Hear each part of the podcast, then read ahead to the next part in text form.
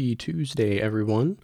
This is Digging Deeper, where we take a look at each book of the Bible, chapter by chapter, and dig deeper into what the text means and how it applies to us today. Last week, we set up for Ephesians with an introduction, and this week, we are starting Ephesians with Ephesians 1.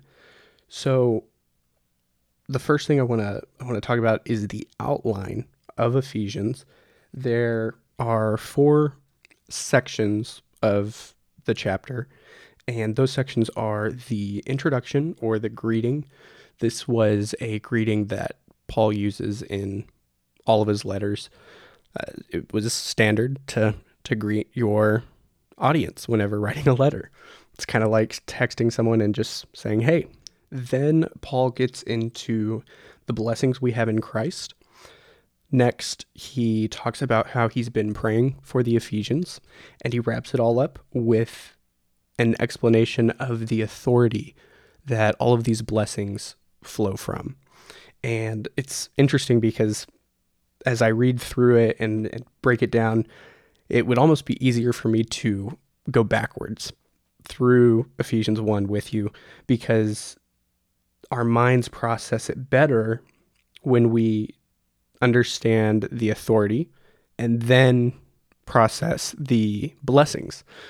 But I'm going to keep in line with the way Paul wrote it and intended for us to read it and start from the top. So we're going to start with verse 1 and I'm going to stop as we go so that I can kind of give you my notes from what I broke down. I also want to quickly go back to something I touched on last week about translations. Uh, last week, I used the message translation because we were looking at a story.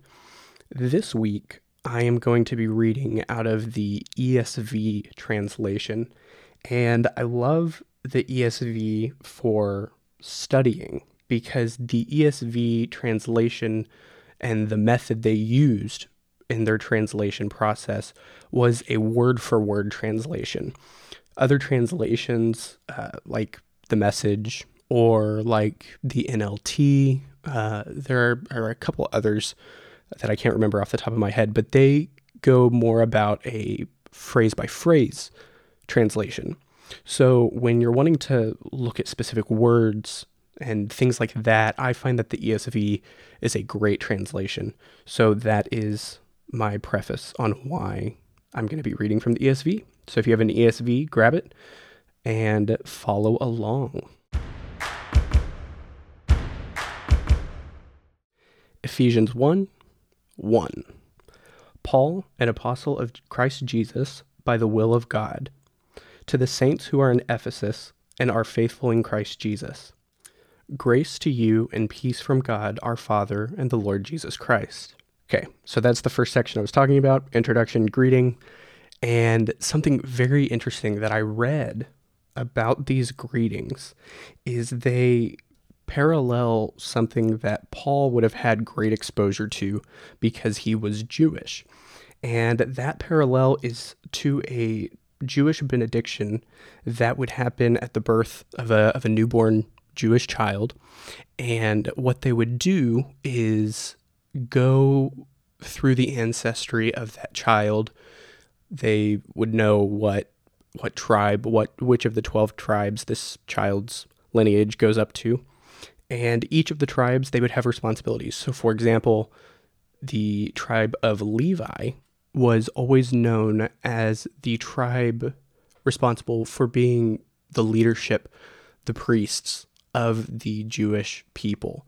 And so at this benediction, if this child was born in the lineage of the Levi tribe, the person giving the benediction would go through that and explain, or more so, remind the family and also this child who they are and what their responsibility is because of who they are born from. So it's really cool to see how Paul uses this in all of his letters. It's basically a reminder to the reader hey, you've been born again in Christ. So, grace to you and peace from God. And that's just super refreshing when you look at the greeting or the introduction of any of his letters. A lot of times, even for myself, if I read the letters back to back, it's always like, oh, okay, it's the it's the same kind of greeting. But when you look at it in this light, it's actually important. It's an important reminder to remember who you are and who you've been born from when you are born again. Now, there are two words that I just want to give notes on here, both in verse 1. The first word is saints. Now, the idea of a saint has kind of been distorted throughout history, especially from the Catholic Church, because there is a process within the Catholic Church to become a quote unquote saint. You have to have done something extraordinary or extravagant for the body of Christ. And then it's like this whole process to become a saint, and it can't even happen until after you die. However, like we see here, to the saints, he's not writing to, to dead people. He's writing to the church and he's writing to us. And so we are being called saints. So what is what is a saint? To be a saint means that you have been set apart by God. It means you're holy and you're sacred. So this is almost an active noun. It it means we have been set apart by God and it means we are remaining holy. We are remaining sacred. So not only is Paul reminding us who we are in Christ, but also reminding us, hey, this is your responsibility because you are born of Christ. You need to keep yourself holy. You need to keep yourself sacred. And so that's something that I would challenge you to apply to your daily life. Remember, wake up every every morning and remember, hey, I'm a saint. I need to keep myself holy. I need to keep myself sacred. And just the whole concept of saint, I could go on and on about saints. But I'm going to move on to the next word, which is Ephesus. Now, of course, we know that the title of this letter in every Bible is the letter of Paul to the Ephesians. However, very interesting note the early manuscripts that a lot of people found way back when, they did not say to the saints who are in Ephesus. They actually said something more along the lines of to the saints who are in Laodicea. Now, whether it's Ephesus or Laodicea, it really actually makes no difference because this letter in particular, it's not addressing any issues within the church specifically, like the letters to the Corinthians. It's a general letter that is really intended for the body as a whole. And the purpose of this letter was actually not to go to a church and just stay with that church, but it was actually meant to be passed around all the churches in this minor Asia or Asia Minor area. And we see that in Colossians 4:16. That's where it actually says Paul tells the Colossians in the letter to the Colossians to make sure they see the letter to the Laodiceans, which I believe is is the letter to the Ephesians.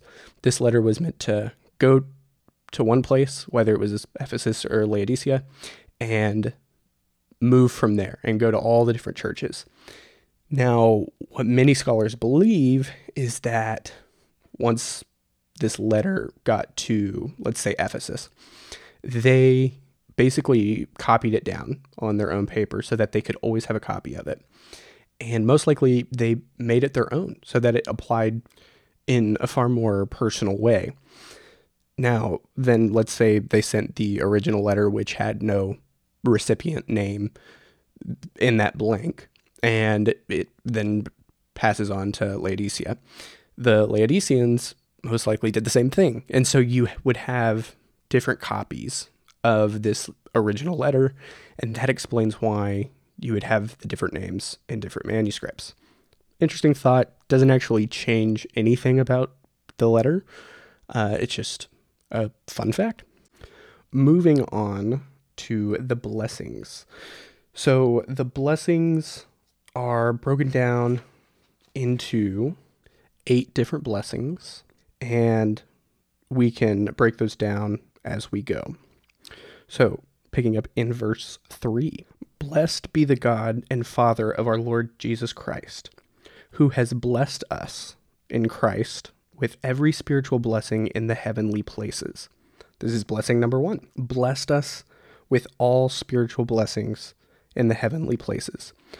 What exactly does that mean? Sounds great, sounds amazing, but what, what does it actually mean? What how do you see that in your life? Well, you see that in two different ways. The first would be the fruit of the spirit. It's going to be love, joy, peace, patience, kindness, goodness, faithfulness, gentleness, and self-control. The other way you're going to see that is the manifestation of the gifts of the Spirit word of wisdom, word of knowledge, discerning of spirits, prophecy, diverse kinds of tongues, interpretation of tongues, faith, healing, working of miracles. So both of those are something that come from the Spirit. So, in a sense, all of these spiritual blessings are wrapped up in the Holy Spirit. But we can break them down into those two categories fruit of the Spirit and gifts of the Spirit. Uh, continuing in verse 4 even as he chose us in him before the foundation of the world, that we should be holy and blameless before him. So, this is blessing number two. He's chosen us in him before the foundation of the world. So, before the fall of man, God already chose you. That this whole thing was already planned out and he had already chose you to be in him, which blows my mind. It it's like so long ago, many thousands of years ago, before sin was even a thing. God already was like, I choose you. That's so cool. I also like how the NLT translation translates this verse. It says, Even before he made the world, God loved us and chose us in Christ to be holy and without fault in his eyes. So even before our slip ups in life, he already chose us to be without that.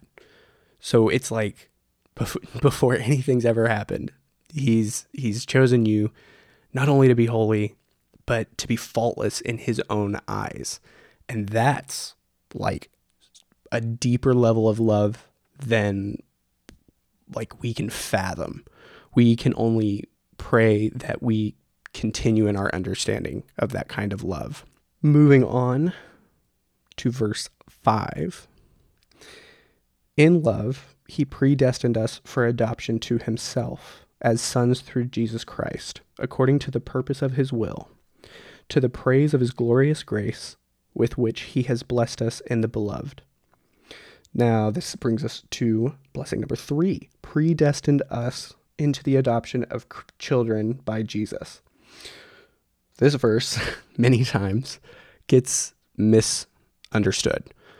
Uh, you know, it's been a debate throughout church history for a very long time. This idea of predestination. Predestination has been twisted into thinking that God has pre selected who gets to go to heaven. That's not what this means. It means he predestined a opportunity. He predestined a path through Jesus for us to be adopted into his family. So before the creation of the world, God already had in mind this plan to send his son, for his son to die on the cross, and for us to be adopted as his children. And that's that kind of goes in line with the last blessing. Again, also love how the NLT phrases this verse.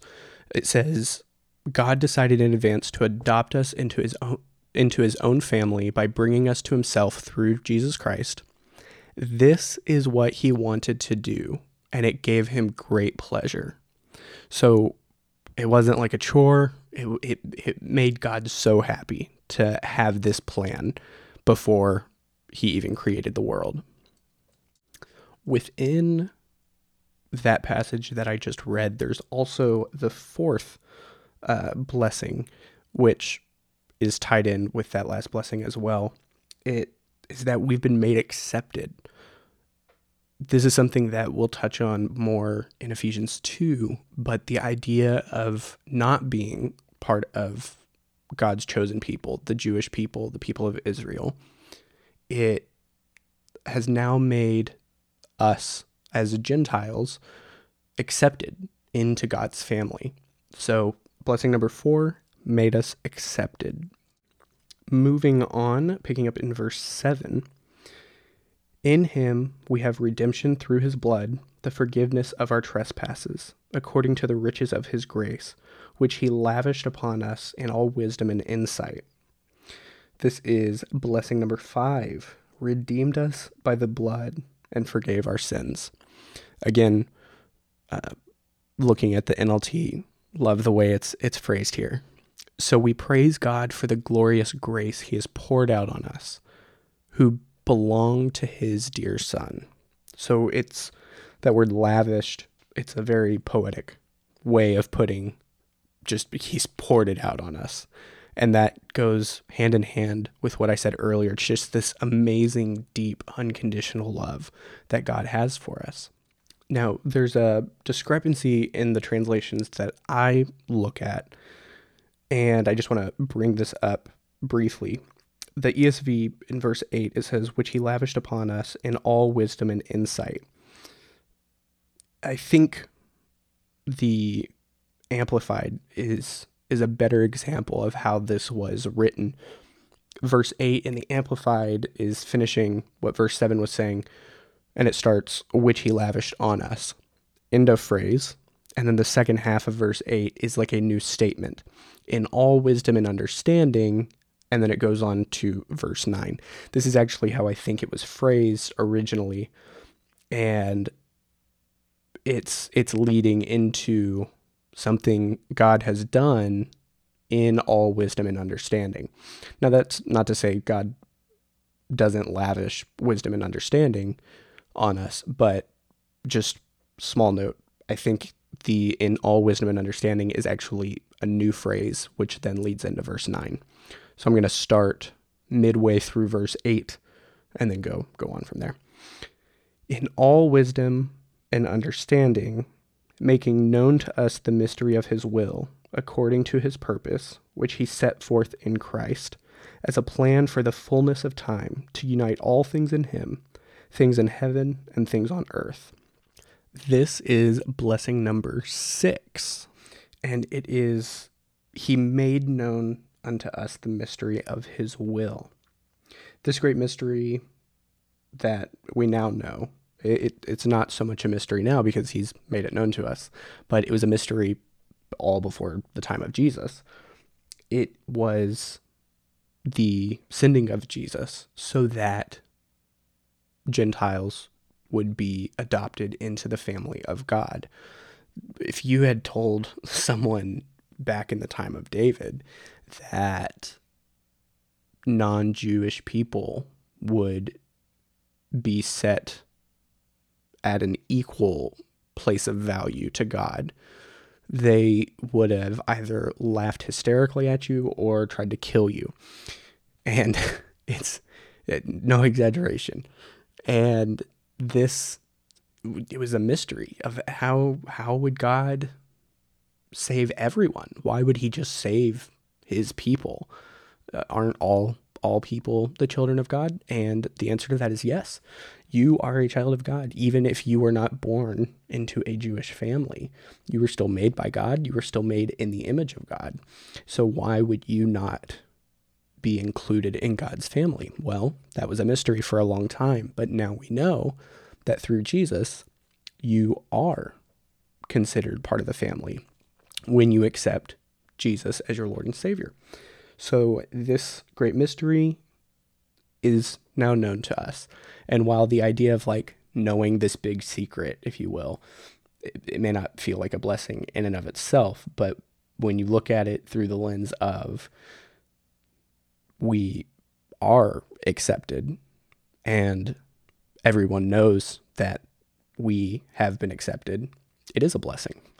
Picking up in verse 11 In him we have obtained an inheritance, having been predestined according to the purpose of him who works all things according to the counsel of his will, so that we who were the first to hope in Christ might be to the praise of his glory.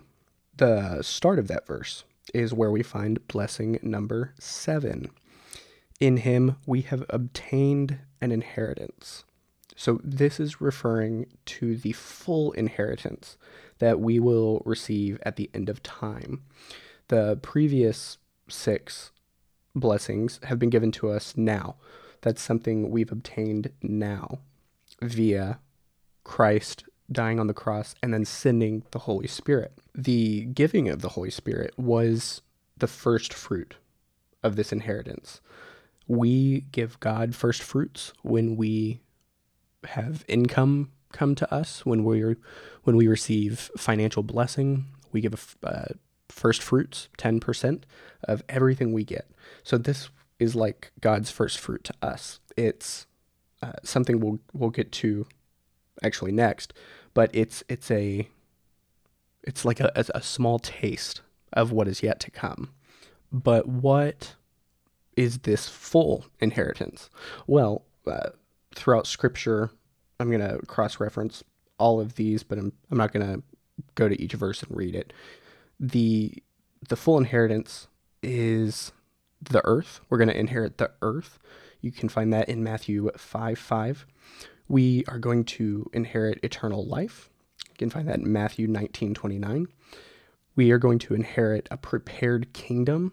You can find that in Matthew 25 34. You can also read more about that kingdom in Revelation 21.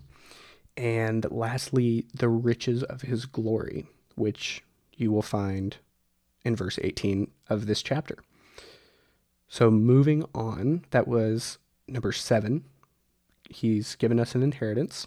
And picking up in verse 13, in him you also, when you heard the word of truth, the gospel of your salvation, and believed in him, were sealed with the promised Holy Spirit, who is the guarantee of our inheritance until we acquire possession of it to the praise of his glory. So, this was what I was alluding to earlier. The Holy Spirit is the uh, down payment. It's the the the first fruit. It's the down payment. It's the first taste of what is yet to come. It's a seal. It's it's God marking us as His own. In the NLT, it says He identified you as His own by giving you the Holy Spirit. In the Amplified, it says that we have been stamped with the seal of the promised Holy Spirit as owned and protected by God. So not only did the Holy Spirit come with all of these first fruit blessings, but it also was a seal of a promise. And it wasn't just a seal of a promise, it also meant that God was saying, We are His. And not only are we His, but we will be protected by Him, like a father protects his child. And that is so rich just in and of itself. You could take that and really just meditate on that alone that you have been sealed by God as his own. And it means he's going to protect you. So cool. And that was the eighth blessing of this section about our blessings in Christ. The next section is Paul's prayer for blessing over us. So, picking up in verse 15, for this reason, because I have heard of your faith in the Lord Jesus and your love toward all the saints, I do not cease to give thanks for you, remembering you in my prayers, that the God of our Lord Jesus Christ, the Father of glory, may give you the spirit of wisdom and of revelation in the knowledge of him, having the eyes of your hearts enlightened that you may know what is the hope to which he has called you, What are the riches of his glorious inheritance in the saints? And what is the immeasurable greatness of his power towards us who believe, according to the working of his great might? So that was his prayer, and it can be broken down into six things he's kind of praying for. Uh, the first we see is the spirit of wisdom. The next is the spirit of knowledge and a revelation in the knowledge of Him. The third is full enlightenment of truth. It says, uh, the eyes of your hearts enlightened. The King James says, the eyes of your understanding. So, w- what he's saying here is, I think the ESV captures it a little bit better. The eyes of your heart, that's your spirit. He's praying that all of these things that I'm listing, everything that I just read, he's praying that we just continue to have a deeper understanding of all of these things. We know uh, to some extent or another, everyone is different in their understanding, but we have an understanding. But Paul wanted us to, in, in the Ephesians, to have a continual deepening of this understanding. And not only that, but this understanding isn't something that you can get with your with your head or with your mind. It's something that is enlightened to your the eyes of your heart, your spirit. I love what the amplified adds to the end of this scripture. It, says that it gives you a deep and personal and intimate insight. This is the, the more you understand this, the more intimate things get with God. And intimacy, you can never have enough intimacy with God. The more intimacy you have, the more understanding you have, the more you can operate in what God has for you and what God wants you to do. Then he expounds on that, saying, not just the hope of his calling, but the riches of the glory of his inheritance in the saints. So he's saying a deeper understanding of basically everything previously mentioned.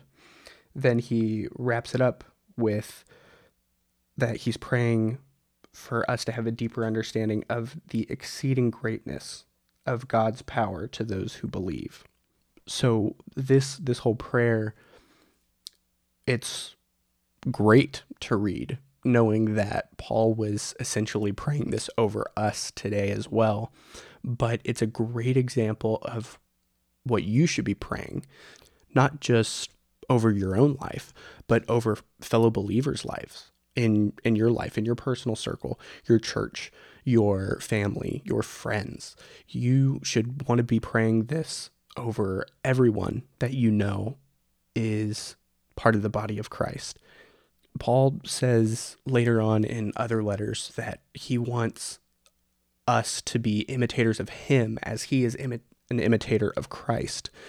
So when you read these things that Paul's doing, it's important to take that as your own and say, how can I use this in my life? How can I do this in my life? And this prayer that we just walked through is a great example of how you can do that, how you can take something that Paul did and do that in your daily life. Because I promise if you do, you're going to see changes, not just in your life, but in the people that you're praying that for and in their life. So this leads us to the final section, the section that I call the section of authority from which all things flow. And we're going to pick up, I'm going to start in verse 19, which we just read. That way we can kind of get into this last section and what is the immeasurable greatness of his power towards us who believe, according to the working of his great might, that he worked in Christ when he raised him from the dead, and seated him at his right hand in the heavenly places, far above all rule and authority and power and dominion, and above every name that is named, not only in this age, but also in the one to come. And he put all things under his feet, and gave him as head over all things to the church, which is his body the fullness of Him who fills all in all. So that's the end of chapter one. Let's recap what we just read.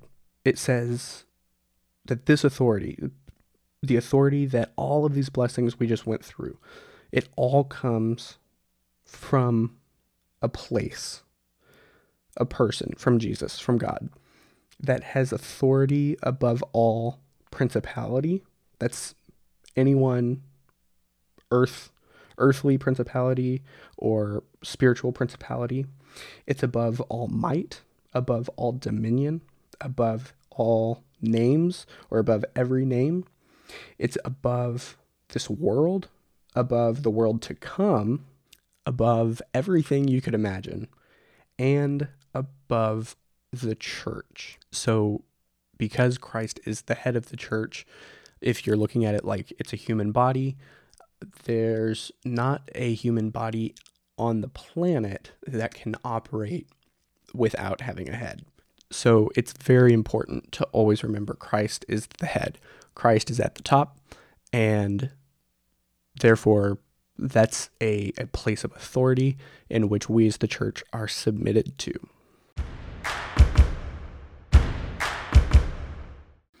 So to do a quick recap here, we we just went over the the authority, but now that we've gone through the authority, I want to go back through just and list those blessings again so that we can look at it in the reverse view that I was talking about at the top of the podcast. So, this authority that's above everything, all those things I named, that authority has given us all spiritual blessings. He's chosen us in Him even before the foundation of the world.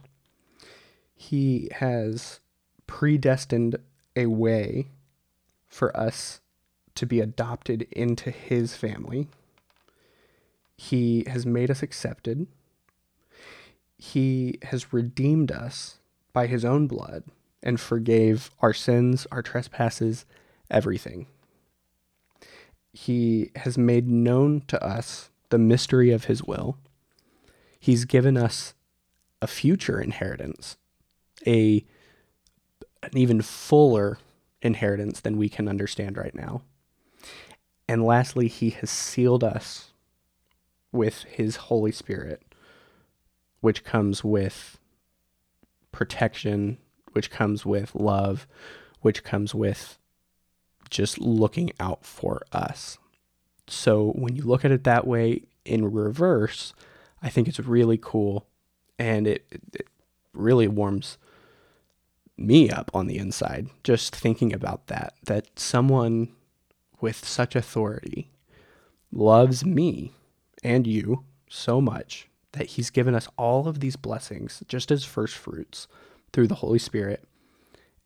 And then on top of that, he's got even more for us to come. And all we have to do is follow him. Just follow the leader and all these things will come to pass. So that wraps up Ephesians chapter 1. And next week, we're going to just dive right in to Ephesians chapter 2, which I'm calling the testimony chapter, where we're really going to dig into the concept of testimony and how Ephesians 2 applies to us with that in mind. So join me next week as we go forward in Paul's letter to the Ephesians.